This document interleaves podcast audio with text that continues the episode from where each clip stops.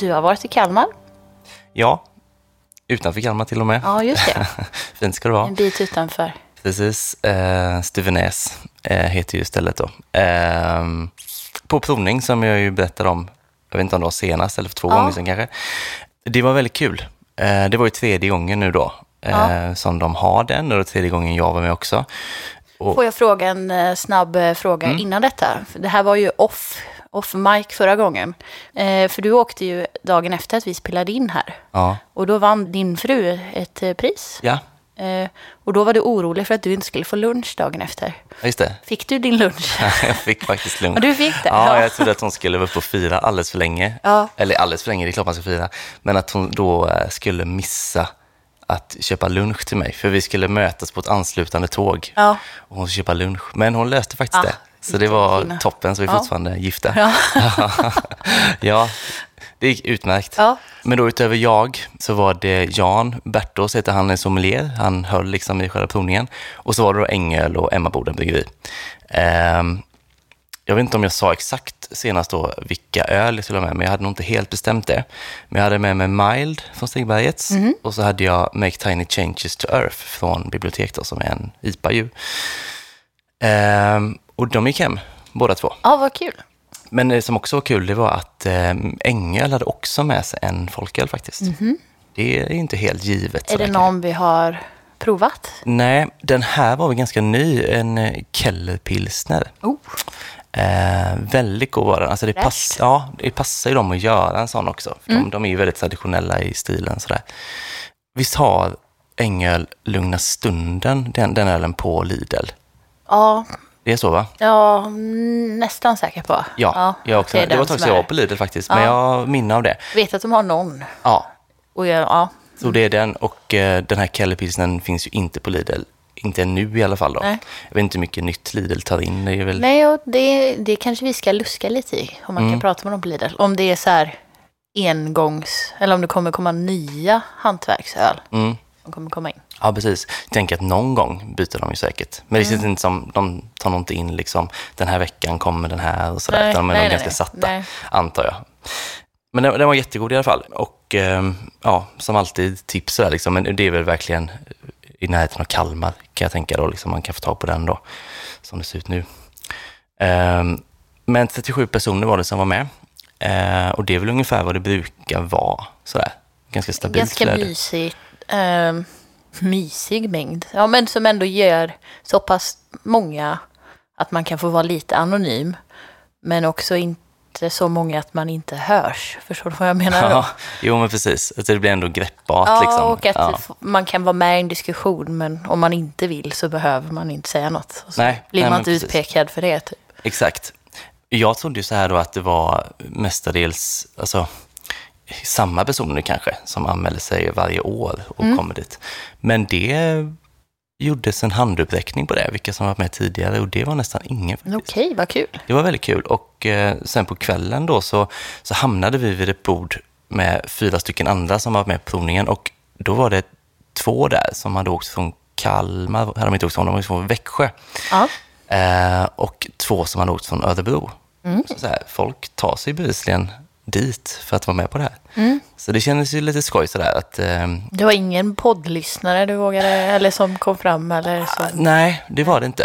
Eh, men vi snackade om det, eller jag snackade med, om podden med några stycken där. Mm. Så att, eh, kanske, kanske att de lyssnar på det här nu Ja. då, eventuellt. Nu, ja, precis. Ja. Nej, men det var en jättehärlig helg. Det är väldigt höstigt och, och fint också, den Ja. tiden, eh, lite utanför eh, stan sådär.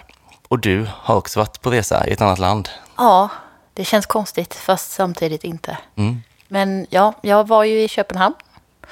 Och jag var på Mikkeller Beer Celebration. Mm. Alltså så härligt att få vara tillbaka i Köpenhamn. Ja. Eh, och vi gjorde ett sånt litet upplägg att, för vi var ju liksom ett, ett gäng med ölnördar. Mm. Så att vi var ju lite uppdelade på olika, vissa hade ju liksom pass och gick på festivalen hela tiden. Och sen jag och min kompis som jag åkte med, vi eh, hade pass på lördagen då.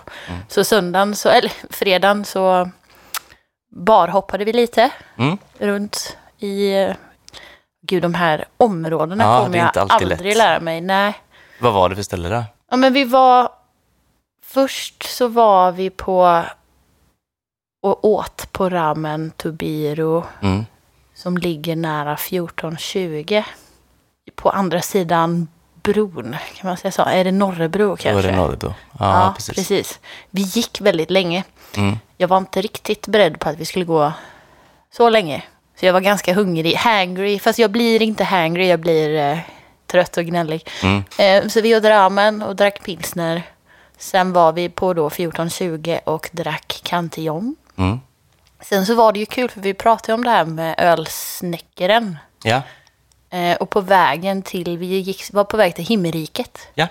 Och då så här, på vägen dit, jag bara, men här ligger det ju den. Mm, bara gick förbi det plötsligt. Ja, och då bara, vi måste gå in och ta en öl här. ja. Så det gjorde vi. Mm. Eh, och då frågade jag också efter deras folköl Ja. som du tipsade, eller som du hade. Mm. Men den var slut sa Den de. var helt slut. Ja, okej. För det, jag kollade på burken och då var det så här, den var burkad i juni. Och jag tänker att det är ett tag som inte är jättelänge sedan. Så att ändå sålt så pass då, Ja. tänker jag. Ja, det är inte så, nej. Nej. Ha, men har du druckit den nu? Nej, jag har faktiskt inte gjort Nej. den. Den är inte läge. Nej, Ja. den är kvar. Så, ja, får vi vänta på en utvärdering. Ja, kanske nästa gång. Mitt hopp själv var ju att jag tänkte typ, ja men den kanske finns på kiosk eller något annat ställe. Ja, Och då, ja men lördagen så spenderade jag ju då på själva festivalen. mm, och på söndagen bakfull så släpade jag mig själv till kiosk mm, för att köpa öl. Och då var min plan var jag ska ha folköl och öl med fina etiketter som jag kan matcha på min Instagram. mm. Extremt ytligt sätt att välja öl, men det var också ganska roligt att ha sånt. För då behöver man inte stå där och bara, oh, men den här eh, kanske jag vill, den här kanske, det här låter ju gott. För då skulle jag komma därifrån med hela butiken. Typ. Mm. Så det var skönt att ändå ha en strategi. Man måste nog ha det på Ja. ett eller annat sätt. Ja, Och det är ett väldigt bra folkölstips att gå till kiosk. För att de hade liksom en egen liten sektion med low alcohol-öl. Typ. Ah, du skojar. Jag berättade senast att jag hade varit där. Ja, Men jag var ju så stressad och ville bara dricka en öl. Ja. Så jag, jag vet inte, jag såg inte ens den de hyllan. var inne i så här kylrummet där i källaren. Det var exakt där jag var. Ja, Alltså, jag längst, in, ser inte. längst in i hörnet till vänster kan man säga om man står med den här plastgrejen som håller Jo, kylt. men kanske. Men Ja. okej, jag tittar nog för onoga för jag såg bara alkoholfritt Ja. där då. Ja, det var mycket alkoholfritt, Ja. mycket Mikeller. Men då, det stod också lite, så jag har köpt eh, två. Mm, spännande. En kan vi ju prova i avsnitt idag. Ja. Den andra tar vi i Patreon tänkte jag. Vad var det för... Um, Det var två brittiska bryggerier. mm, det låter ju lovande, Ja, såklart. bra tips om man vill ha folköl i Danmark. Ja, Eller det är ju jättebra att de har en egen hylla då, bevisligen. Ja. om man bara vet om den så, så är det ju väldigt bra. För att annars är det ju det här lite svårt att liksom, så man vrida och det vända var på alla burkar. Och sådär. ja. Det var är jätte, svårt. jag var imponerad att det var. Sen Ja. låg, stod det någon så här, det fanns en jättefin Jester King, de som vi drack i storflaska, den Le Petit Prince. Ja. Men den var 3,8. Och då var jag så här, nej. Du har lagt tillräckligt med pengar på öl, du får inte köpa den här. Nej, För den kostade typ 150 dansk eller någonting. ja. Så den fick inte följa med hem. Nej. Men eh, ja. Men eh, om vi ska prata om själva festivalen. Mm. Så var det ändå väldigt kul.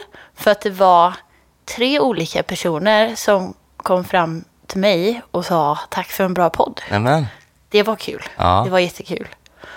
Jag är så dålig på ansikten också. Ja, så den så det kan vara samma person? Nej, för det var faktiskt så. För den andra personen som kom fram frågade jag, var det du som var framme förut? För att jag liksom... Mm.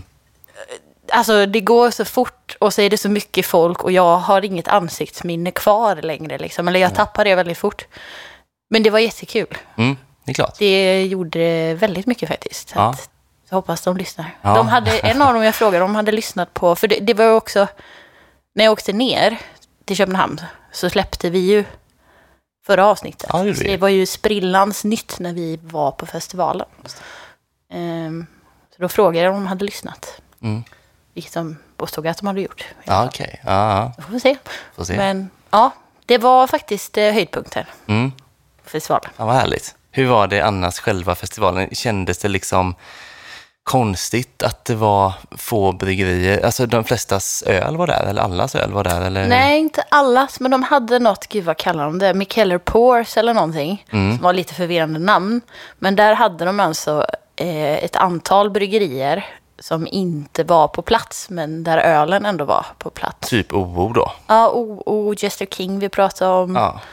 Eh, Det var några, alltså det var ganska många, men det var en del, alltså från hela världen, men Mm. en del amerikanskt liksom. Mm. Ehm, så det, det fanns ju ändå ölen på plats. Mm. Långt ifrån alla bryggerier. Men jag kan ju inte säga att man gick törstig direkt. Nej. Saknade inget kanske heller direkt sådär. Alltså det finns ju så ofantligt mycket öl att prova. Ja. Och ehm, det roliga med festivalen är ju också då att eftersom all öl ingår i priset så vågar man ju prova mer. ol- Och man provar nya bryggerier och man kan upptäcka nya saker. Mm. Så att man liksom, Man väger inte sina poletter liksom. nej man, man Nej. står inte och gör det. Och sen så var det ju, det fanns ju vissa, de mest populära, där var det ju köer. Och så är det ju alltid. Ja. Eh, Men nej, det var ju ingen Men fanns det någon, liksom, eh, vad var det mesta som fanns? Alltså, när jag var där för, vad kan det vara, två år sedan kanske då, Mm. så var det liksom jättemycket, alltså allt var väldigt starkt. Alltså det var så här trippel-IPA, stout och olika typer av suröl som liksom allt var så här 7% uppåt typ. Ja, men jag skulle säga det var ju väldigt mycket imp stouts och barley wine, Mm. skulle man säga. Men det fanns också väldigt bra blandning av eh, andra stilar också. Jag tycker att det var liksom mycket, alltså, mer lager än vad jag tänker har funnits tidigare. Mm. Och också, men och IPA och suröl och... Ja, Jag tyckte att det var en väldigt bra blandning faktiskt. Mm. Sen så om man, om man ska börja jaga liksom de högsta, högsta på Untapped, då blir det ju att man dricker impstout efter impstout. Typ. Ja. Och det blir nästan så om man är lite så här smak, att man tycker att det är roligt, så är det ju, det låter ju roligare med en Imp Stout med eh, choklad och vanilj och hasselnöt eller något annat än typ en lager. Om man får välja en att testa så testar man ju smakbomben Ja. tills man vill rensa paletten typ. Men det Ja. var skönt att det fanns och det var mycket lager där som var så här asgott Mm. verkligen. Så superfina välgjorda öl alltihop. Typ. Ja, fanns en del sådana som man hällde ut också, men ja, det mesta var jättebra. ja, det var det. Var det, det fanns ingen folkölsstil? Eller, Nej, eller alkohol? alltså jag såg nu i efterhand på listan att de hade serverat en Le Petit Prince Mhm. från Göster King som eh, vi drack, men Mm. inte på något av de passen jag gick. Nej, jag det. gick på två med. pass faktiskt, ja. på lördagen.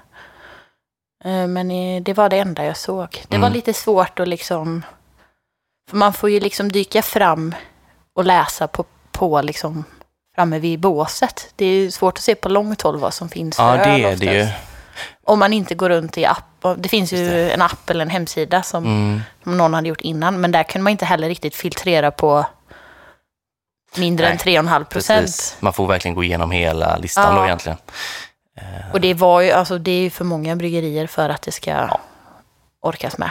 Precis. jag. Det blir lite slumpen där om man hittar kanske sen till slut då. Ja. Hur var själva, liksom, det var ju mycket folk gissar Ja.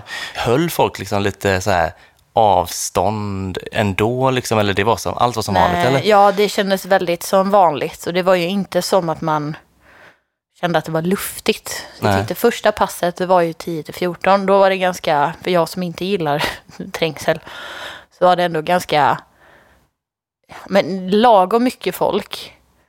Men det var ju absolut inte tomt liksom. Nej. Och sittplatserna var ju slut innan man ens hann Ja, fundera på det liksom. Det är ju, för det var, hur var vädret? Var det inte jättebra kanske? Mm, men jag missade nog, det regnade inte någon gång när jag var där i alla fall, typ. Nej. För när jag var där så var det så här, då var det ju maj, Ja, för det brukar det vara. Och, Mm. och eh, då minns jag verkligen att man gick in, hämtade, gick ut. Mm. och nu var det, fanns ju lite sådana här tält utanför typ. Mm. Men inte liksom så stort som jag upplevde att det var, har varit tidigare Nej. utomhus. Eh, Men de flesta satt ju inne och det var väldigt kvavt. Alltså Mm. man tänker typ inte på hur kvavt, man tänker på att man blir trött och mosig och sen är det, ja men är det all pastry stout jag dricker eller är det att det inte finns något syre i den här lokalen. För Nej. jag tänkte ändå att ja, men det är en stor hall som är ganska så här betong och det kommer vara kallt där inne för det värms inte upp. Men, så jag hade ändå ganska mycket kläder på mig. Mm. Men det första jag fick göra var ju nästan att så gå in i badrummet eller på toaletten och bara skala av mig saker för att, jag, att det var så jäkla varmt där inne. Ja. Det, ja. Shit. Men eh, vad skönt. Nu är liksom, har du kommit igång med resandet Ja. och nu börjar det ändå bli vanligt igen. ja, men precis. Och när det här avsnittet släpps då är det ju dags för All Beer Fest. Så då är det mer festivaler. Det släpps samma fredag. Ja, Vilken dag ska du, har du köpt nu? båda. Jag köpte Båda, idag faktiskt. Ja, vad härligt. Ja. Mm. Ja. då ses vi på lördagen då ju. Ja, Gött. Hoppas på mer folköl kanske. Ja, det hoppas man väl eh, Ja. att någon har med sig, tänker jag. Ja. Det är väl inte helt omöjligt. Jag tror jag har druckit folköl någon gång på Olympiafest. Sådär. Jag kan inte minnas vad Ja. nu bara, men det var någon gång. Vi hittade fast en lager som var väldigt eh, lågprocentig. Ja, Och att alla bryggare på, på festivalen gick dit och drack eh, av den. ja okej. Ja, stort sett. svalkas lite också. Ja, Eh, Jag har ju också fixat biljett till eh, Portfestivalen faktiskt nu. ja du har det. Ja, Ja. sent om sidor, men eh, det löser sig. Så att, och det är ju helgen efter då. ja. Eh, så att, eh, ja, det blir rapport därifrån någon gång den också. sen ja, precis. Ja, precis. Det blir spännande. Kul. Kul. Eh, visst hade du en spaning som liksom var, hade lite med Köpenhamn att göra kanske? Ja, det har jag faktiskt. Ska vi gå vidare? ska vi göra. Som eh, spaning idag ska vi leka en lek eh, som då kopplar an till både NBCC och till att eh, ja, men nu hoppar vi ju över när vi släpper det här avsnittet så har det ju varit halloween. Mm. Men vi kliver ju in på alla helgona. Så dagens lek heter amerikanskt godis eller öl jag har druckit på NBCC. Mhm. Så det är öl eller godis. Mm. Så jag har eh, lite olika namn här. Och då tänker jag att du ska gissa om det här är godis Ja. eller en öl. Jag tror det kommer vara jättesvårt. Ja, det, ja det, det, när man har gjort det, då vet man ju uppenbarligen vad som är vad. Så det är nog, det, det är nog ganska svårt. Ja, ja. Eh, I amerikansk godis, det är ju också kanske inte så här sura remmar, är väl svårt, lätt att gissa om det är en Ja, precis. eller ja. godis. Ja, men exakt. se, det kanske är skittråkigt där, men det kan vara ganska... ja, man kan ju gissa när man lyssnar. Ja, Tänka precis. vad man själv Så hade svarat. tävlar mot Johan här och ser hur många Ja. rätt du får. Gör det. Okej, så jag tänker att jag tar liksom ett, ett namn i taget så får du gissa om det är öl eller godis. Ja. Okej, så nu börjar vi här. Barbecue Payday. Alltså, jag tycker inte det låter som något av det egentligen. Det är svårt också. Eh, nej, men det här tänker jag är en öl. Det är faktiskt en godis. Ja, Amerikansk. låter asäckligt. Ja, det jag håller med. Ja. Ehm, Canadian Lunch. Det här tänker jag ändå är typ en stout eller så. Jag säger att det här är öl. Ja, det är en öl. Ja. En Imperial Stout från Ja. Lervig som Mm. fanns på festivalen. Goobers. Mm, mm, mm. Jag tänker att det är godis. Det är korrekt. Ja, Thick as a brick. nej men det är öl. Det stämmer. Nu, har jag, nu kommer det var fem totalt va? Så nu har jag mer än hälften Nej, då. jag, har, jag tror jag har 24 här. Oj, går så ja då här. kör vi. Nu kör vi på. Tre har du i alla fall. fick jag fem ifrån? Ja, det är ju Hittar på det. önsketänk. Ja. Whoppers. ja, men det är nog godis va? Cha-cha shake. Ja, den är svår för det skulle verkligen kunna vara vilket som känner jag. Men jag tänker att det är en öl. Det är en öl eller ett mjöd Ah. från Superstition. Så har vi nästa som heter Bananarama. Ja, men det tror jag är eh, öl också.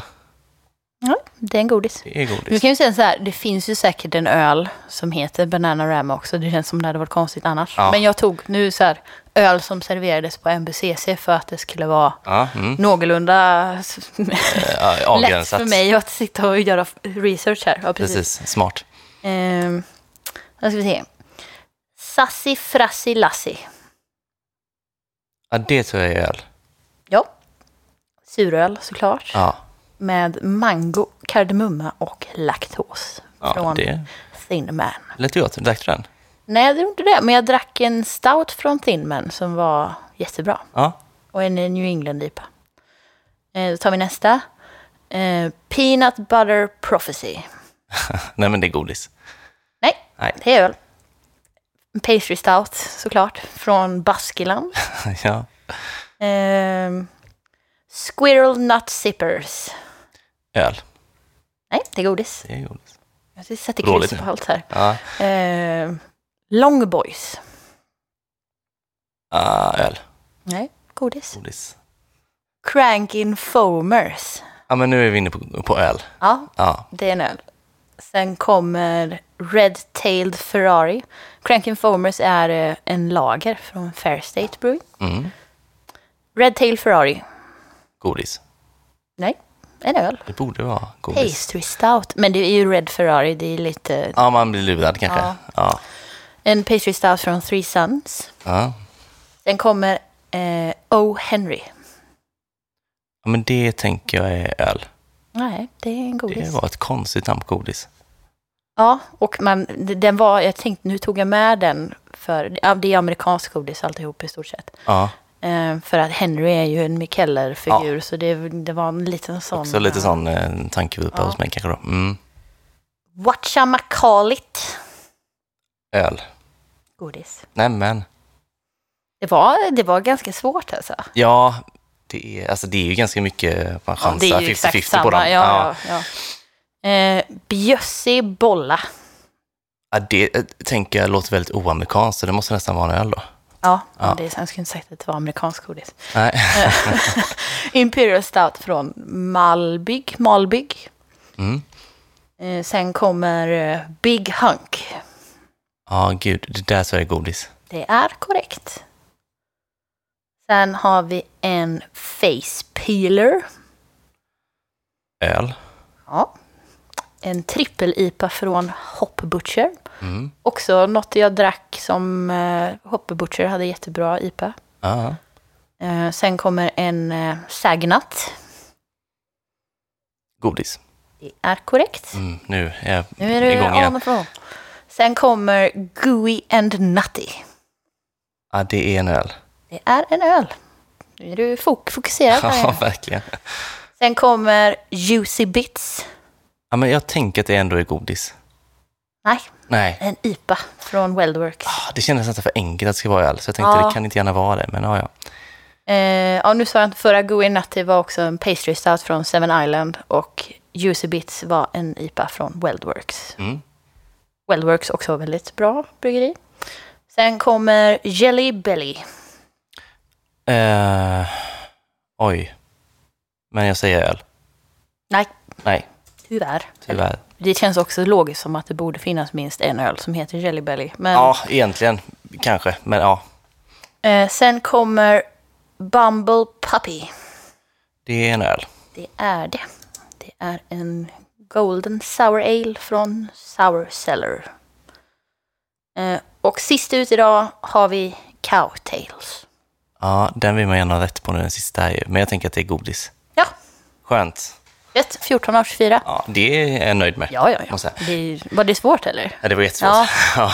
och sen, ja, och så, ja, precis. Och så det gäller liksom att gå lite på magkänsla tror jag. Ja. För det går inte riktigt att lista ut det. Nej, jag försökte hitta de klurigaste, Ja, klurigaste. Jag googlade typ weird, weird candy names och så fanns det en bra lista på. Mm. Så då tog jag alla dem och sen satt jag och letade de konstigaste ölen i, från eh, Untapped. Hell. men det var ett härligt inslag. Ja. vad spännande ju. Det där är ju ändå, när man får det lagt till sig så här, det så känns det ganska sjukt Ja. hur öl är. Liksom. Det finns många bra namn här på som Ja. man kan ta också till godis. Ja, man blir väldigt varse liksom, hur öl har utvecklats. Ja. Liksom, att, ja, det är svårt att säga vad är en öl. Alltså hade jag visat det här för eh, någon gammal släkting så jag inte hur det hade gått. Liksom. Nej, eller hur? Nej. Nej. Nej, det är, ja. Ja, men bra ju. ja, Härligt. det. Vi har ju en tävling. Ja, precis. Ehm, som ju avslutas här nu. Ehm, som vi tog upp förra gången ju. Vi, vi drack ju fermenterarnas öl. Ja, Nya folköl, fyra stycken är ju släppta. höga betyg blev det. Väldigt höga betyg.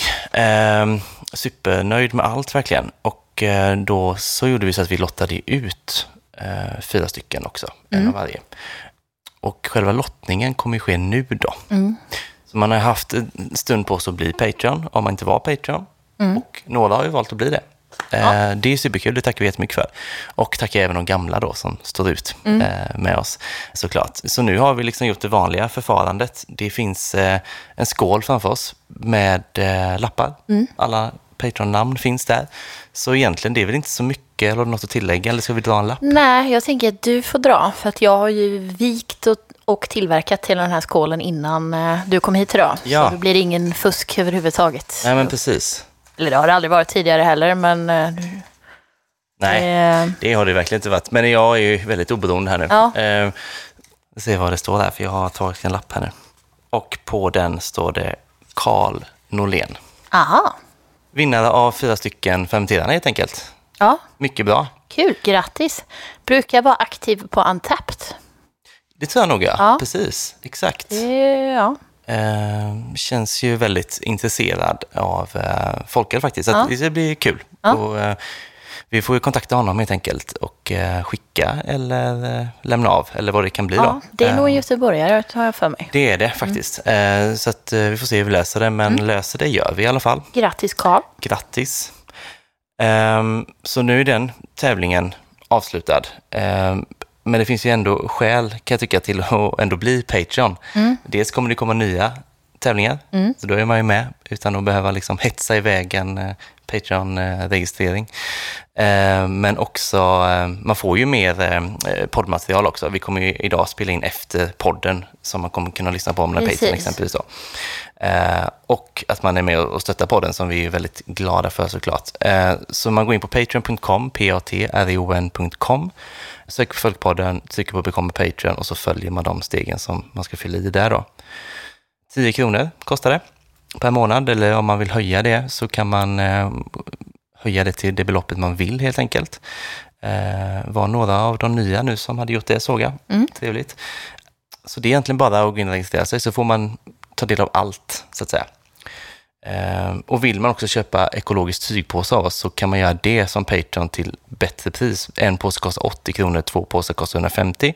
För de som inte är Patreons kostar en påse 120, två påsar 200 kronor. Då. Så man kan bara skriva på eh, Instagram eller Facebook. Vi heter ju Burkar och flaskor. Vi löser det om man vill ha. Eh, så, avsluta tävling. Härligt, men vi kör väl någon snart igen, Ja, det är ju roligt. Det är kul, Ja. eh, verkligen. Ska vi eh, gå vidare till eh, det vi kallar för avsnittets, avsnittets tema? Mm. Det vi ska prata om idag, det kom vi egentligen på mitt under förra avsnittet. Den som var eh, observant då eh, hörde att vi kom in på uppköp av bryggerier, men vi hejdade oss för vi kände att det skulle bli för långt att ha det i förra avsnittet också. Och att det kanske snarare är ett eget avsnitt. Så det är det vi ska göra idag helt enkelt. Då. Ehm, vi ska prata om det. Vi ska prata om alltså, uppköp av bryggerier som då när ett bryggeri helt eller delvis köps upp av ett större bryggeri eller av eh, en annan stor aktör. Det kan ju vara ett investeringsbolag eller sådär också. Ja. Liksom. Ehm, och det finns ju en del exempel på det här. Eh, exempelvis Galatea. Det är en eh, dryckesleverantör. De är delägare i Sigtuna brygghus. Vi har Heineken, eh, ganska uppmärksammat delägare i brittiska Beavertown. Omnipoy och Mikkeller de har sålt andelar till kapitalfonden Orkila Capital. Okej. Och sen då eh, relativt nytt inom svensk hantverksöl är att invest- investeringsbolaget Röko, de har ju sedan ett tag tillbaka ägarmajoritet i Oppigårds. Ja, ja, ja. Så det finns ju lite så olika exempel på det. Det kanske inte är supervanligt ännu i Sverige ändå. Nej. Men eh, kanske något som kommer mer och mer där. Men det är något som brukar liksom röra upp ändå en del känslor hos eh, ölfolket. Ja. Eh, vad tror du att det är folk, vad blir folk upprörda över med detta? Alltså, jag kan tänka mig att det handlar lite om att man liksom gillar att vara den, att stötta den lilla liksom. Mm, Och att det blir lite, man blir besviken på någon, att man uppfattar det som att man säljer ut sig lite, ja, skulle jag tro. det är väl så, ja precis. Och jag tänker också anledningen till att man gillar hantverksöl är väl också lite det. Att man gillar det småskaliga och eh, oberoende. Ja. Och eh, det är klart, om man gillar bryggeri som sen inte längre kanske är det, eh, då är det ju svårt kanske att gilla dem lika mycket då. Det är väl lite som att liksom, bryggeriets själ förstörs, eller som man säger. Liksom. Det är det man liksom, man har en sån, eh, oftast, oftast de som reagerar mest är också de som vurmar mest för det bryggeriet som nu blir uppköpt. Ja, det Eh, kan man ju förstå. Och då, då tror jag verkligen att man är känslomässigt investerad lite i vad man känner att det här bryggeriet står för. Mm. Om man inte reagerar, då bryr man, eller det är klart då, då bryr man sig inte, men då är man inte heller liksom, då vurmar man kanske inte riktigt så mycket för hantverks, då gillar man kanske bara god öl. Mm. Och det, det, man får göra vilket som, det är inget fel med något av det, men jag tänker att det är där man, när det blir som jobbigast för någon, det är när man är som mest känslomässigt investerad i, i hantverksölen. Mm. Precis. Men ehm, vad tycker du själv? Jag tycker att det är så svårt när jag börjar fundera på det. För att jag vet inte riktigt hur det går till. Eller min första fråga blir liksom så här, ändras processen i hur man tillverkar ölen? Mm. Att liksom Heineken köper Beavertown, innebär det då att de kommer börja brygga Gamma Ray på, sina makro, på sitt makrovis? Liksom? Eller om de fortsätter att tillverka samma öl Mm. på samma hantverksmässiga sätt. Nu tänker jag att det är ändå en ganska stor skalig produktion av Beavertown överhuvudtaget. Men om det inte påverkar hur ölen tillverkas, då kanske jag inte liksom behöver reagera så mycket.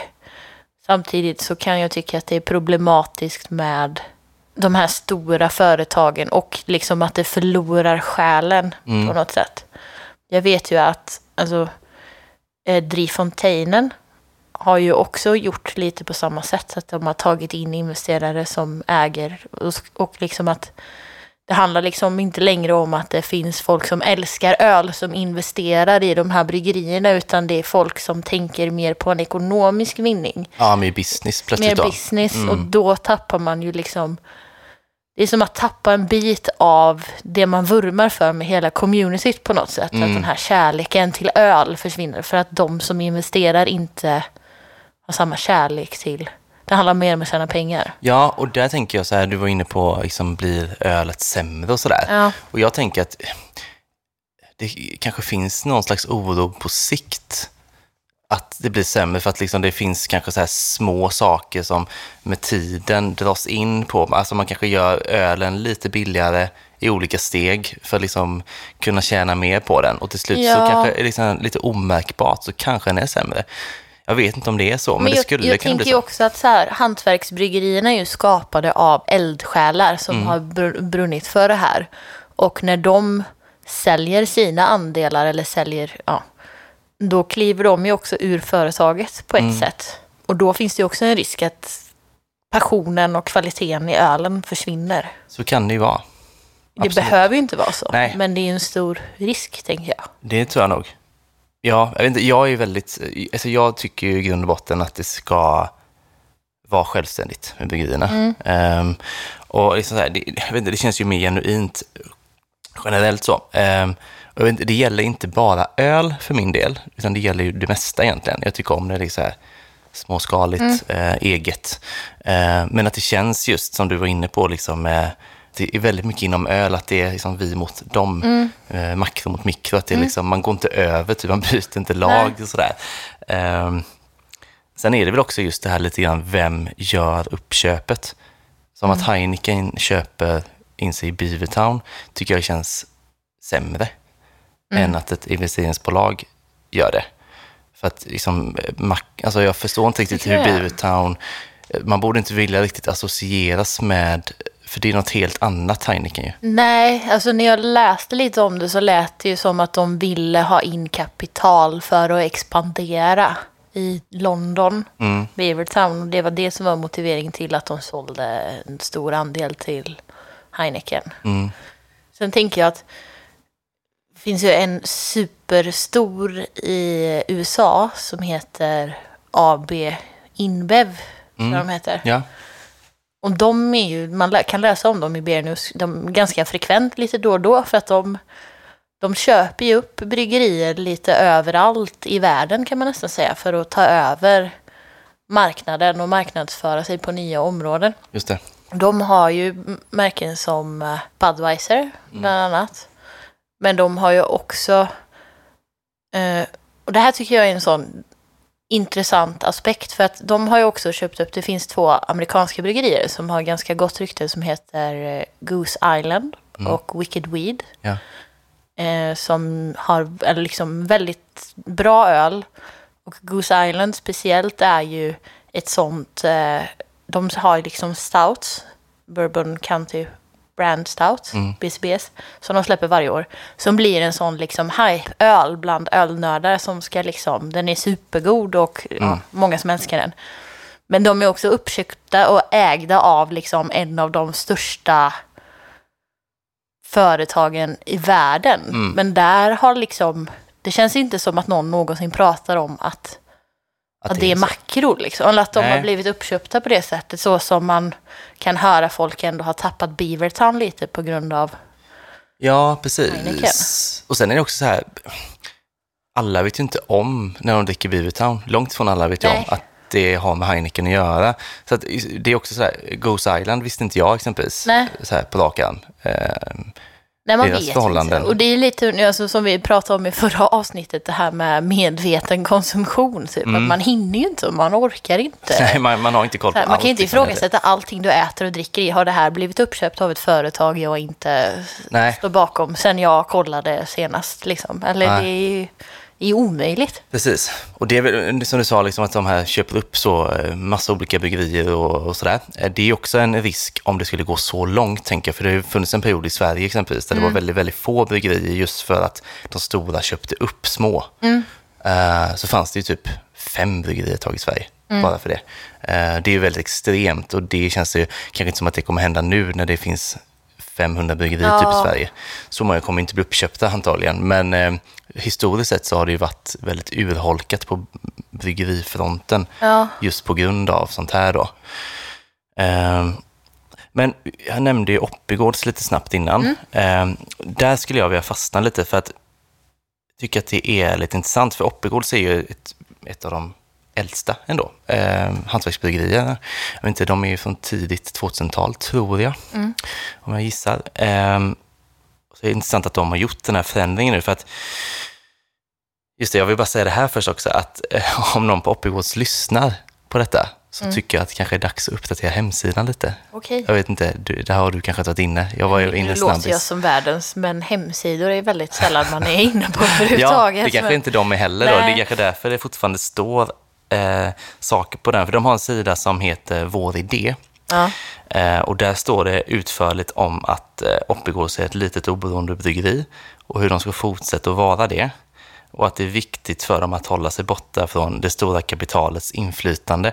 Och viktigt att de som bryggeri håller sig lönsamma, annars blir konsekvensen nedläggning eller uppköp. Oj då. Oj. Och det är ett år sedan ungefär nu. va? Så att jag tänker det att kanske, man, man får ju ändra åsikt, Ja, får de göra, men de kanske ändrar hemsidan också då. Det var lite slarvigt tycker ja, jag. det, ja, speciellt när de har blivit uppköpta. Ja. Så att eh, den kan de ändra. Ja. Men bortsett från det, ehm, så det kanske är tidigt att säga liksom hur det har fallit ut för Oppigårds.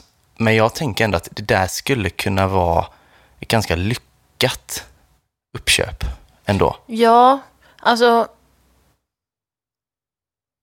Ja, men jo men det tror jag. Jag har själv inte märkt någon särskild skillnad nämligen. Jag köper ju deras öl en del. Ja. Har inte tyckt att något har blivit sämre och jag upplever deras framtoning liksom i sociala medier och allt sådär att liksom det är som det brukar vara. Ja, det jag skulle säga är ju att jag ser ju väldigt mycket mer av eh, Smith Street.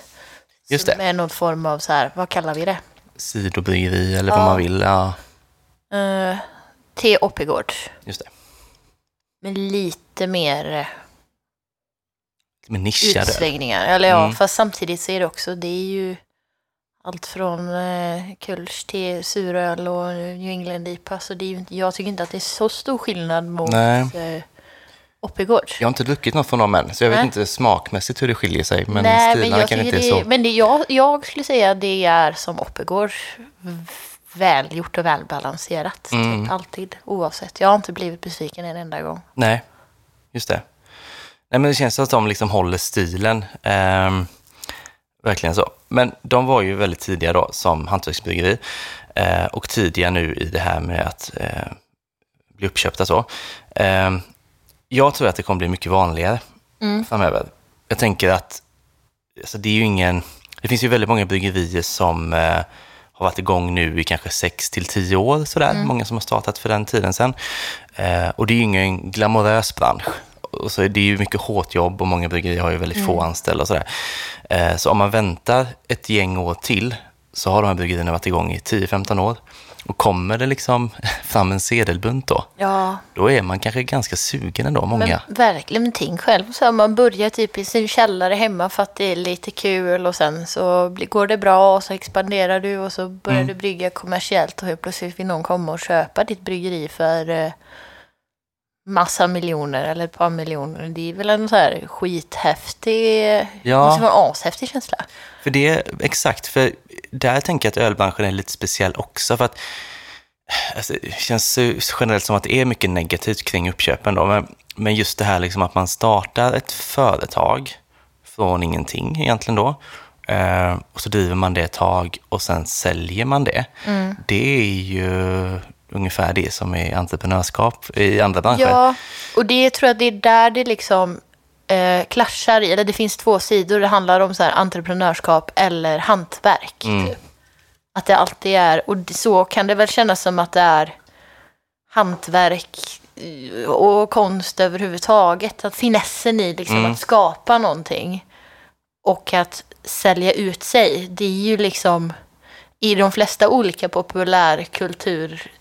populärkulturmässiga liksom områden. Jag skulle säga musik är ju samma sak. Att de som, de som kanske gör bäst hantverksmässigt, tekniskt svår så här, kvalitet när det kommer till musik. De hatar ju popmusik som så här, radio. Mm. Men det är ju det som de flesta tycker om och det är det som de som tjänar flest pengar. ja, precis.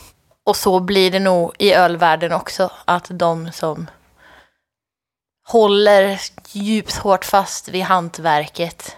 Mm. Alltså det finns väl en anledning till att makrobryggerierna säljer mest. Ja, jo, precis. Eh, ja. Ja, det ses som ett svek sådär liksom. Ja. Men samtidigt, alltså, Och frustrationen tror jag. Det finns Ja. en stor frustration i, nu, men nu blir det så konstigt när, alltså, om fans eller öldrickare lägger sig i. Men frustrationen i att du lägger så mycket tid och kärlek på att skapa någonting.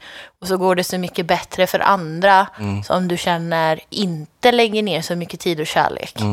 Och gör sämre öl än vad du gör. Men tjänar betydligt mycket mer pengar på det än vad du gör. Ja, precis. För är man ett bryggeri så liksom kämpar med liksom att sälja sin öl, öl gentemot billigare öl från stora tillverkare och liksom hela tiden kämpar mot det och så kommer en, en, en kollega där på högerkanten och eh, blir uppköpt Ja. och liksom drar in en massa pengar och sådär. Ja. Så det, det är klart det blir en skev... Eh, Ja, det kan jag förstå att det inte är lätt, eller så. Klart, Det är nog lätt att bli bitter och också frustrerad. Ja. Ja. Eh, och så här, ja, just det här med entreprenörskap, jag fastnade lite i det för jag känner så här, ja, som sagt var, helst, helst inga uppköp för min del. Eh, men samtidigt så har det ju med entreprenörskap att göra då, liksom att man ändå lyckas bygga upp någonting som någon vill köpa sen. Och jag är ju i regel sådär liksom för mer entreprenörskap inom öl. Eh, Så då är det kanske en rimlig eh, produkt av det egentligen. För jag tycker att det borde finnas mycket mer plats för det inom öl. Jag tycker det finns ganska många bryggerier där jag känner liksom att ja, men här är ett gäng människor som, som gillar öl och nu har de lyckats eh, göra så pass bra så att de kan leva på det. Eh, och sen kanske det finns så här mycket i övrigt att önska kring liksom, eh, allt annat som ska finnas, så här design, marknadsföring, organisation, förbättra sin verksamhet och sådär. Eh, så jag, det, jag står ju på det benet lite grann också, så här, liksom, tycker att det borde vara mer fokus på det inom öl Och då kanske en konsekvens av det är liksom att mer välskötta bryggerier och så vidare och mer måna om att liksom kanske någon gång sälja. Mm. Eh, det går ju lite hand i hand, så jag står ju egentligen på två ben. Fast jag Ja. står nog tyngre, jag, jag, nog, jag står mycket tyngre på inga uppköp. Men jag förstår verkligen, det är klart att eh, man lockas. Alltså det är hårt, hårt slit Ja, och målmedvetet liksom. ja. Och som konsument så har jag ju inte bojkottat någonting för att det har blivit uppköpt, tror jag inte, än så länge. Men Nej. det är som sagt, man är inte så medveten om eller vad som händer riktigt. Men Nej. jag kan inte säga att jag aktivt tänker på att Oppigårds har blivit uppköpta, Nej. även om jag vet om det. Nej, precis. Och det är ändå konstigt, man är väldigt mycket eh, eh, Eh, magkänslan då, för just Oppigårds stör mig inte så mycket och jag kan inte riktigt säga exakt varför. Men jag har inte så riktigt koll på vad det är för några som har, som det var själva uppköpet. Nej, alltså jag har inte så här detaljerat, men det är ju ett investeringsbolag då. Redan Ja, där ja, känner ja. jag ju då, som jag sa innan, att det känns för mig bättre än att det är ett stort bryggeri som köper upp liksom. Eh, av någon anledning är det bara så. Eh, Men hur ska man annars få in pengar om man vill växa liksom? Ja, för det är ju det. Alltså, det finns ju fördelar också såklart Ja. med uppköp och det är ju en sak.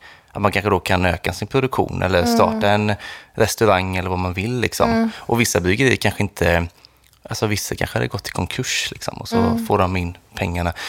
Nej, precis. Alltså vissa tar ju in eh, eh, aktieägare, liksom. Eh, vet Majornas exempelvis här nu, har ju så att man kan teckna aktier Ja, och sådär. ja, ja. Göteborgs Ja. nya bryggeri har ju också gjort det, så då blir det ju mer liksom öldrickarna som kommer in, liksom. så det är väl ett sätt då. Men jag vet inte, liksom, det kanske är jättemycket mindre pengar eh, att göra så, än att ta in en investerare. Liksom, så.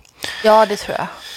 Ehm, Men om du skulle gissa på svenska bryggerier som du tror skulle kunna bli uppköpta härnäst. mm, Skulle du våga gissa på någonting? alltså det är jättesvårt verkligen. Ja. Eh, oj, jag har typ inte tänkt på det. Har du någon? Ja, men jag har ett par. Jag har en, har jag. Ja, Jag tror att Odd Island skulle kunna bli uppköpta. ja de hade jag också i tanke. Mm. Jag tänkte, och där Och det här säger jag alltså inte i, eh, för- i taskighetssyfte, Nej, nej, nej. utan det är ju bara så här, ja, det skulle nog kunna hända. Ja, men det känns som att de ändå har lite liksom... Kommersiell anda Ja, liksom så. Tänk, de tänker entreprenörsmässigt. För jag, och det uppskattar jag ju då, Ja. för jag tycker så här liksom, eh, exempelvis de släpper ju öl med, med Glenn Hysén och med Ja. Arvingar och sådär. Och det är nog många som tycker liksom att det är lite pajigt och sådär. Och Ja, det kan man väl tycka, men samtidigt, de säljer ju jättemycket verkar det som. Ja, Så ja. att, eh, Så jag, jag tänkte kanske? att man har också så här, att det inte bara handlar om hantverk utan handlar lite entreprenörs.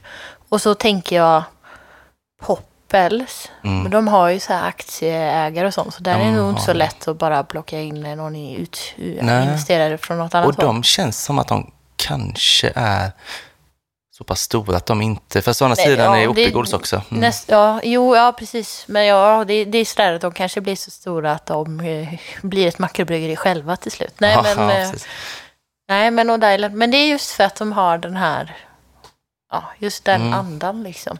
Sen har vi ju pratat om Grebbestad, men det är väl oklart om det är eh, makro eller mikro, för att det ser redan ut som makro. Men, ja, precis. Eh, Ja, det hade man nog kunnat lägga bud på, tänker jag. Ja, men just, just det kanske är det just. Båda de här hade vi ju med i när vi provade öl från eh, matbutiker. Ja, exakt. Och då, ja, det just det här entreprenörsandan Ja, liksom. ja, precis. Man ser eh, möjligheterna Ja. kanske.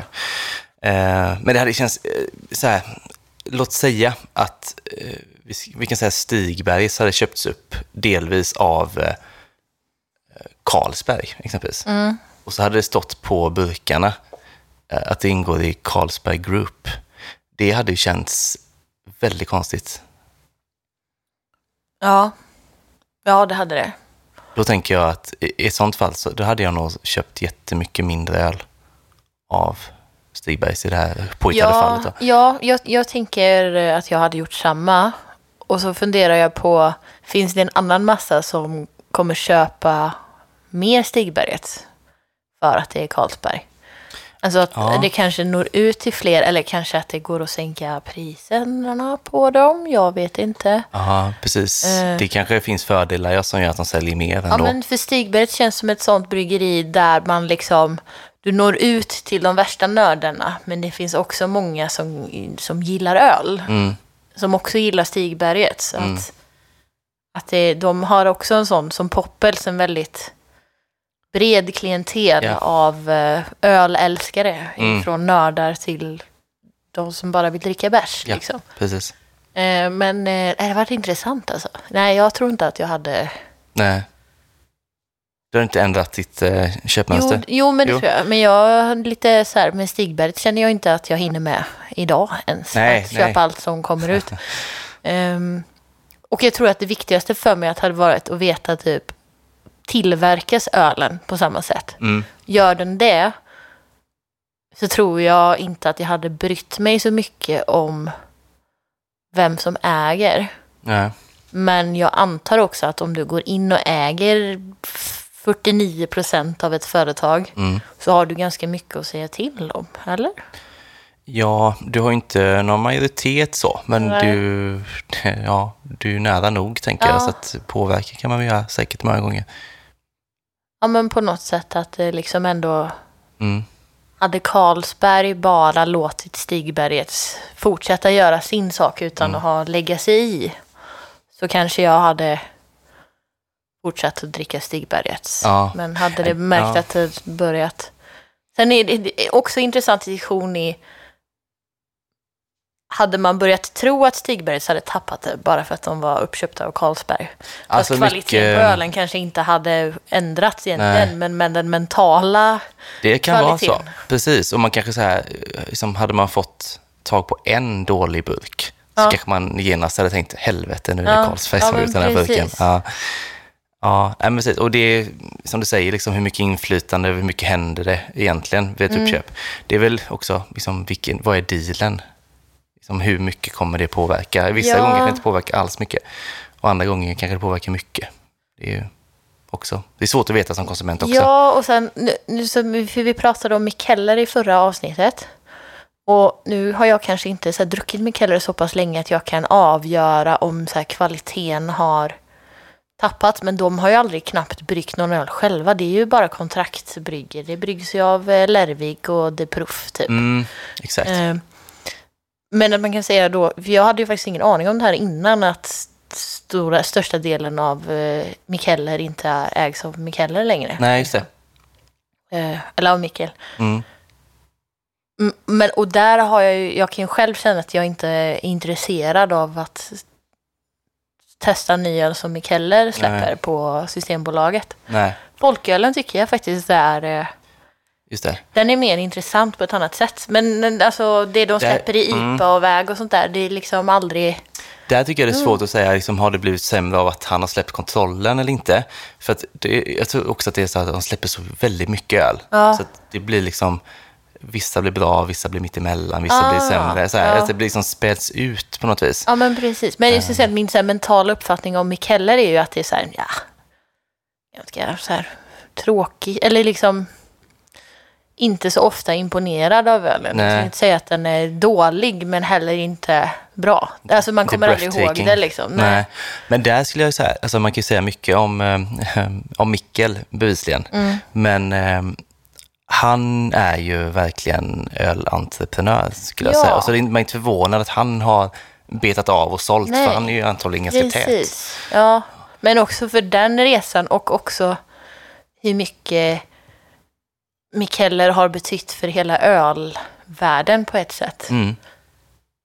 Jag tror, alltså, det blir ju lite så här, jag tänker typ som en rockstjärna på något sätt, eller Mm. som en idol. Jag kan ju tänka mig att många som börjar brygga skulle vilja göra samma resa. Ja, men man ser sig själv där på något vis. Ja, men att börja hemma och sluta som ett av liksom, de populäraste bryggerierna i, Mm. i världen. Liksom. Mm. 600 anställda och barer över hela, Ja. över hela världen. Och nu, ja, och nu vet man inte liksom hur exakt turen har gått med uppköp och sådär. Men det Nej. kanske inte hade varit möjligt om man inte hade sålt av för att kunna göra nästa grej och sådär. Liksom. Nej, man måste hela tiden få in kapital ja, med det. Precis, liksom. Och sen får man ju se så här, som sagt, alla faller kan ju också falla liksom i så här med great fame så, eller Ja. så här, vad säger man, högre högre upp man faller hårdare eller vad ja, man precis. säga. Man, Vi får väl hög se. fallhöjd på något vis. Ja, Mm. men så. Man får väl se vad som händer i framtiden. Liksom. Men jag tror att fram till eh, för ett halvår sedan så var det nog många som såg upp till Mikael ganska ja, mycket. det tror jag nog. Men eh, ja, Nej, men det ska bli spännande som sagt. Alltså, inom, jag skulle säga så här, inom i alla fall fem år, men kanske inom tre rent av. Mm. Att man kommer börja märka att det kommer bli mer och mer även i Sverige med uppköp. Ja, men Så också jag... Oppigo, så liksom, nu har de gjort det, man kanske sneglar lite så här, ja, kommer chansen till oss, ja, då tar vi den. Jag tror men, många tänker så. Ja, jag tänker att jag säljer av en del för att få in kapital för att vilja satsa hårdare med sitt bryggeri. Ja, Mm. det är, kanske inte är superlätt att hitta pengarna på något annat ställe liksom. Det Nej, och nu med en pandemi i ryggen också så Ja. ligger man lite efter också kanske då. Ja, Ehm, Mm, ja, det, är, ja, det är spännande. Och eh, det blir spännande att följa alla reaktioner och sådär med. Om, Ja. om det blir så här då att det kommer öka. Men jag, jag tror verkligen det. ja, det känns ju så. Det Ja. känns ju som en... eh, generellt i liksom världs... Så känns det som att folk har blivit väldigt mycket mer intresserade av att investera i aktier och fonder och sånt överlag. Inte bara i ölvärlden utan att det känns som att gemene man är väldigt mycket mer Mm. medveten om eh, att investera i saker som Mm. man är, tror på eller liksom så. Så att det... Jag tror att det drivs åt det hållet. Det tror jag verkligen. Alltså att företag som inte är intresserade av craft beer kan se craft beer som en investering. Ja, exakt. Så som, eh, heter de Blackstone? Som köpte Oatly. Är du insatt i den? eh? Mm, ja, jag känner igen eh, allt du säger, men jag har Ja. inget stort, Ja, men det är så superstort. Jag tror det är så kinesiskt eh, för, så här, som köper upp investeringsföretag. Som eh, köpte upp Oatly, det svenska havremjölks eller Mhm. havrebaserade företaget. Ja. Och sen blev det en väldigt stor storm med eh, uppmuntring om att bojkotta Oatly på grund av att det här företaget också investerar i företag som sysslar med, jag vet det finns ett ord för det här, när man köper upp fastigheter och renoverar dem så att de som bor där inte har råd att bo kvar längre. Och så man, man pushar ut folk från sina hem i stort sett liksom, för, och tar in nya Ja, hyresgäster. okej. Eh, lite så här oetiskt och ja, inte så bra. Mm. Nej, Då blev det en stor debatt i liksom att ja, men det här företaget som har investerat i, det här, i företaget jag gillar har också investerat i Mm. det här som jag inte tycker är bra. Och då, Och det kan inte Oatly styra över riktigt, Nej, vad det de kan gör de resten av över. tiden så att säga. och då, Nej. men då som konsument så börjar det liksom, då blir det en debatt i, då kan jag inte stötta det här, mitt företag, det jag inte tycker om längre. För att Nej, de det. ägs av någon annan som är elak. Liksom. Ja, ja, men exakt. Ja. Ja, det är, ja, men Men- komplext är det ju. Ja. Ja. ja, det är inte lätt Nej. med de här medvetna valen. Nej, Vi får ha ett helt avsnitt om medveten konsumtion. ja, det, vi kör hela våren antagligen. Ja, så så kan folk sova somna gott sen. Ja, men, antagligen. Och även vi, Ja. skulle jag också. Eh, har du något mer du tänker på? Eh, nej, inte, nu är det som vanligt. Jag är mest törstig. Men, Ja. eh, ja, jag själv känner mig ganska nöjd faktiskt. Ja. Eh, vi eh, ska testa två öl, har Ja. sagt idag va? Mm. Vi, ja, vi börjar, vi häller upp den första. det tycker jag. Först ut idag i provningen så har vi en öl hittad på kiosk som vi pratade om tidigare. Eh, och den här är från Beak Brewery. Storbritannien eh, tror jag att det är. Jag hade fått Mm. För mig att det var amerikanskt först. Men det, Det är nytt för mig. Ja, Mm. jag har druckit lite starköl från dem. De är ganska bra på att göra IPA. Tycker jag. Ja, Eh, den här heter Lulla och är 3,5 procent. Det står ju inte riktigt vad det är för typ av öl. Nej. Kollar man på Untapped så ska det ju vara en table beer, Aha. vilket allting i Storbritannien som är låg alkohol står som nästan. kan ju stå öl bara. Ja. Det är ju samma ledtråd. Ja. Eh, men läser man smakbeskrivningen tänker man väl att det ska vara lite IPA-aktigt. Mm. Fluffigt, står det. Precis. Fluffy mouthfeel. Det, här, det är väl um, kanske det enda negativa kan jag tycka med, med burk. Att nu ser vi inte hur innehållet ser ut, så nej. annars om man ser den på hyllan så kanske man kan tänka sig, ja men det är en IPA. Det vet vi inte riktigt. Kan man någon gång få... Nej, det är helt omöjligt. Genomskinliga burkar. Tänk att det mesta av eh, det som är bra med den försvinner då. Ja, det är Om sol, inte- solljuset Ja, man om man inte löser det på något smart sätt såklart. Ja. Men, eh, ja. Eh, ja, ja, nu kommer det ett bürst här. Så, ja. Så. En god eh, 44 Ja, centiliters burk då. och du får, du får, nu skickar jag ölen till dig här, så du får känna på etiketten. Jag gillar när det är lite textur på något sätt. Ja, det gillar jag med. Och det syns inte på den här att det är det riktigt. Nej. Så jag blir lite förvånad faktiskt. Jag har upplevt det på flera. Jag vet Wylam har samma sak med sina burkar. Det är lite så här strävt på något sätt. Det är väldigt gött att ta i dem. Det är Och- jätteskönt tycker jag. Ja, Också lite så här eh, när den kommer direkt från kylen, att den är lite hal, så Ja. är det bättre grepp. jättebra. Det känns lite så här, det känns som det blir kvalitet på något sätt. Jättekonstigt. En gammal man efter man sa så man inte kan hålla en öl annars. Nej, hur? Men eh, det är ju en IPA, så Ja, kan vi det säga. luktar ju fantastiskt gott. Det är så att man blir så här, man får ett leende mm, på munnen. Nu, nu, nu är risken att man bara blir besviken här, men eh, Nej, men alltså så här, härligt disig, snyggt gul. Och Ja. doften är väldigt intensiv humle. ja. Testa direkt va? ja.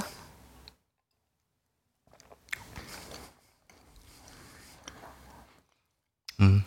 Det börjar bra, men sen kommer det en bra humlebränna på slutet alltså. Mm, precis.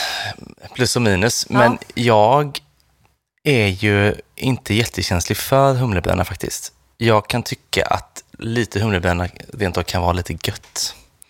Så jag stör mig inte så mycket på den faktiskt. Jag tycker däremot att den har väldigt fin, eh, första touchen av humle är väldigt Mm, jätte- fräsch. Ja, Och sen bra fyllighet, tycker jag. ja verkligen fyllig. Mm. För mig är den så här, ta första klunken och så blir den liksom wow och så, så börjar den här riviga beskan typ Mm. komma och så blir jag typ bara nej, nej, stanna, stanna, stanna. Liksom Ja. att man vill att den ska inte ta över men Precis. Mm. Jag kände humlebrännan mer nu, andra Ja. klunken faktiskt. Ja, nej, det- var lite synd. Ja. Men eh, det drar väl inte ner det totalt. nej, liksom. nej, nej, nej, det- fortfarande väldigt gott men det hade varit fantastiskt då. Men det är också en sån här, jag vet inte om det står när den är burkar. Oftast kan ju humlebrännan lägga sig lite med eh, Ja. tiden. Den smakar ju väldigt färskt. Så den kanske är... Ja, om det står bäst före 16 i andra. Jag brukar tänka att det är ett halvår på IPA, men det är Ja, just det. kanske. Men då är den ifrån... Eh, Då är det Augusti. augusti. Mm. Ja, jag vet inte om det står. Jag hittar inget. Canning date. vissa kör ju väldigt korta eh, datum också ju. Ja, Eh, sådana skulle de ju kunna vara, exempelvis. ja men det är jag. Brukar inte uppfatta att de är så. Det är när de är färska jag tycker att de har den här humlebrännan. Men eh, Exakt.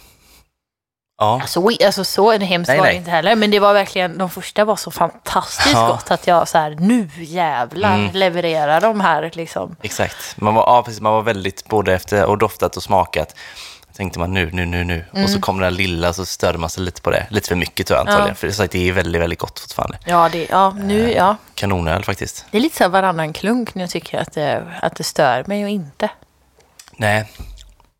Du som inte har något begrepp om pengar, jag på att säga. Minns du vad du betalar för den? Nej, det var också en sån. Eh, jag råkade ju köpa två ganska dyra Lambic ur en skåpbil under festivalen. Så här lite vid sidan av. Eh, så när jag gick in på kiosk på söndagen så, hade jag, så var jag ganska sliten. Så hade jag bara så här, nej, nu betala bara och sen gå. Mm. Eh, Så jag vet faktiskt inte. Men de, jag skulle kanske så här 45 danska eller någonting kanske. Det är nog rimligt. Jag tror att de kanske Eh, låg runt där. Det mesta låg där, tycker jag. Jag försökte Eh, också motivera mig själv med att om du köper folköl så blir det billigt. Så att då kan du ändå ta... Jag köpte Mm. typ sex burkar totalt. Mm. Men det var ju starköl och folköl Ja. blandat. Men då var det typ så här, ja men folkölen räknas inte för att den är billig typ. Så Ah, okej. kommer undan på totalpriset. Ja, det är väl lite så när man går in där att eh, alltså man vet ungefär vad det ligger mellan. Alltså här, Ja. Mm. mellan 40 och 70. Man kan inte bry sig så mycket när man väl är där liksom exakt Nej. vad den kostar då. Ehm, ja, men um, jättegod, verkligen. Ja, ja. Den växer, alltså först, jag tycker den blir bättre och bättre. Ja. Och nu blir jag så här, jag har sagt det någon gång innan, men en brittisk öl som är 3,5, jag undrar om det finns någon anledning att den är 3,5. Den kunde ju ha varit 3,7 Ja, eller sant. 3,3 eller sådär. De har ju inte den gränsen. Nej, Eh, det är ingenting som man ser på svenska marknaden heller liksom. Nej, nej precis. För exempelvis, exempelvis Mikkeller gör ju öl för svensk marknad. Mm. Eh, säljer i matbutiker, men det gör ju inte de här. Men jag tror att det är så här för att det är eh, havre i den. Mm. För jag skulle nästan känna på munkänslan att det är lite, hade kunnat vara laktos eller någonting. Just för Mm. att den är ganska fyllig och lite Krämig så. Ja, krämig liksom. Eh, Men det var det inte. Utan det, var, det är nog havren som gör den. Ja, det kan nog stämma. Mm. Vad tänker du ge för betyg? Alltså nu känner jag ingen humlebränna alls längre. Ja, du ser. det försvann i luften. Ja, det är så som med vin. Det ska luftas lite innan man Mm. dricker det. Det var svårt då. Nu tyckte den var jättegod helt plötsligt. Ja, Du får börja. men jag tänker sätta 4,5. Ja, ja så 4,25 då kanske. Jag var Mm. nere någonstans här 3,75. Ja, det var så långt ner ett tag. Ja, Ja. men lite eller så. För att första klunken var det, tyckte jag det var ganska påtaglig bäskan som kom efteråt. Mm. Men nu, ja, nu, jag vet inte. Nej, Nu tycker jag inte alls att det stör. nej, skönt. 4,5, 4,25. Ja, Mycket bra. Ska vi eh, hämta öl nummer två då? det tycker jag. Öl nummer två är Dugges ingefära. En, eh, ja, i deras surölsserie helt enkelt. Um, single fruit kan man kanske inte säga riktigt om ingefära, vad man säga att det är för någonting? Ja, vad är ingefära? En rot? Ja, kanske. single root. Single root series. ja, ganska ny skulle jag säga. Så här, första september Okej, eh, såg jag innan då att de släppte den här då. den har verkligen helt gått mig förbi. Och då Ja. älskar jag ju ingefära också. Jag Ja, du gör ju det. Ja, helt, visst är det. Ja. eh, ja. För jag har bara sett den på ett ställe jag faktiskt, som jag har varit på. Ja. Så det känns som den har gått lite grann under radarn kanske då. Mm. Eh, de har ju rent av hunnit släppa en till i den här serien som är, eller kanske inte tillhör den här serien, men de har släppt en, en single fruit, passion fruit. Också. Jaha, så det här, ja, så det här är inte den eh, allra senaste Duggesens Nej. faktiskt. Så de, eh, de så eh, kör på där. Jag har ändå kollat eh, Ica vid Marklandsgatan och eh, Hemköp hemma hos mig och Mm. inte sett någon av dem. Det Nej. var, mm. Eh, Ica, eh, Kaptensgatan, Karl Johansgatan Mm. eh, är detta. Eh, borde egentligen finnas ganska brett. Eh, ligger ju på Brill och sådär. Ja, de gör det, Dugges. Ja, Ja. så att egentligen borde det ju finnas på många ställen kan man tycka, men det är kanske är en liten batch eller sådär, man vet aldrig. Ehm, ja, disigt, mörkare gul, ska man säga så, om färgen. Ja. Så du doftade på den, visst var det lite såhär sticky ingefära? Ja, den är, men det är, res, det är skurtrasa, nu låter det fel här, men Mm. det är liksom in, ja, det är ingefära och det är surt. Ja, Det blir lite skurtrasa av det också. det gör det. Men inte negativt så här långt tycker jag. Nej, Inte nej. i doften. Men Jag tänker att den påminner lite om den här A Passion for Gingers, Beerbiblioteks eh, 3,8 är den va? Som Just går det. på bolaget. Innan vi smakar, jag måste bara fråga, hur skulle du vilja att den här är nu? Vill du att den ska vara liksom skarp och stickig eller ska den vara lite len? Jag vill gärna ha riv i Mm. ingefäran. Det, men jag, nu, okej, nu spekulerar jag fritt här. Jag tror inte att den kommer ge mig det rivet jag är ute efter. Nej. Eh, Men jag är ju... Jag tänkte säga att mer ginger beer som är något annat än öl, på, Mm. en suröl också eller så. Jag älskar ju ginger beer och Mm. där kan man ju få, det är väl som en läsk nästan egentligen. Ja, mer åt det. Den här, och det finns en, en brittisk eh, ginger beer med, med alkohol i som heter Crabbies. Just det. Och den är så fantastiskt Ja. fin. Speciellt med lite is i. Det blir lite som en cider eller någonting kanske nästan. Mm. det heter det beer. det. Så det där är så här. Kommer du upp där då, då kommer jag börja gråta. Då är det tänkte jag bra. säga. Men Ja. då är det bra. Men eh, jag tänker mer att jag ska ha förväntningarna av det med mer beerbibliotek, passion for gingers Mm. än, än crabbies. Just det. Gin, en ren ginger beer, för det Ja. är en helt annan sak. Precis. Ja, Så jag hoppas på en rivig ingefära, men Ja. jag... Nej, nej, kanske jag inte. orkar inte. Det, ja, Jag är nog med dig där. Vi testar.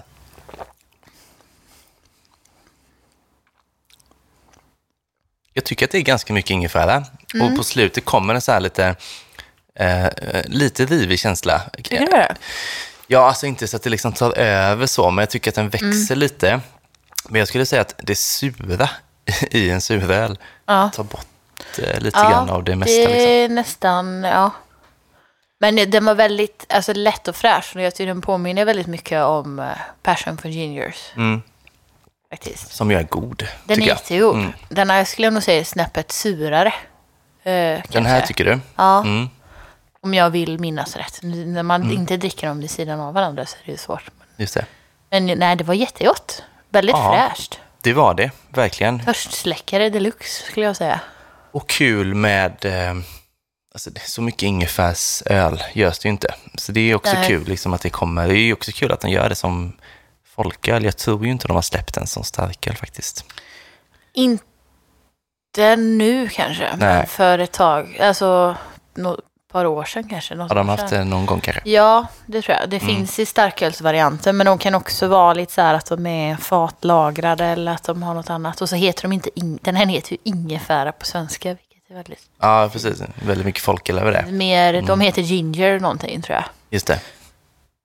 Så är det ju faktiskt med alla Dugges, eh, att de heter ju svenska. Hallon heter ju hallon exempelvis och sådär. Eh, det är ju faktiskt en liten iakttagelse. Ja. Ja, Mm. men jag vet att jag har druckit Imperial Sour. Mm.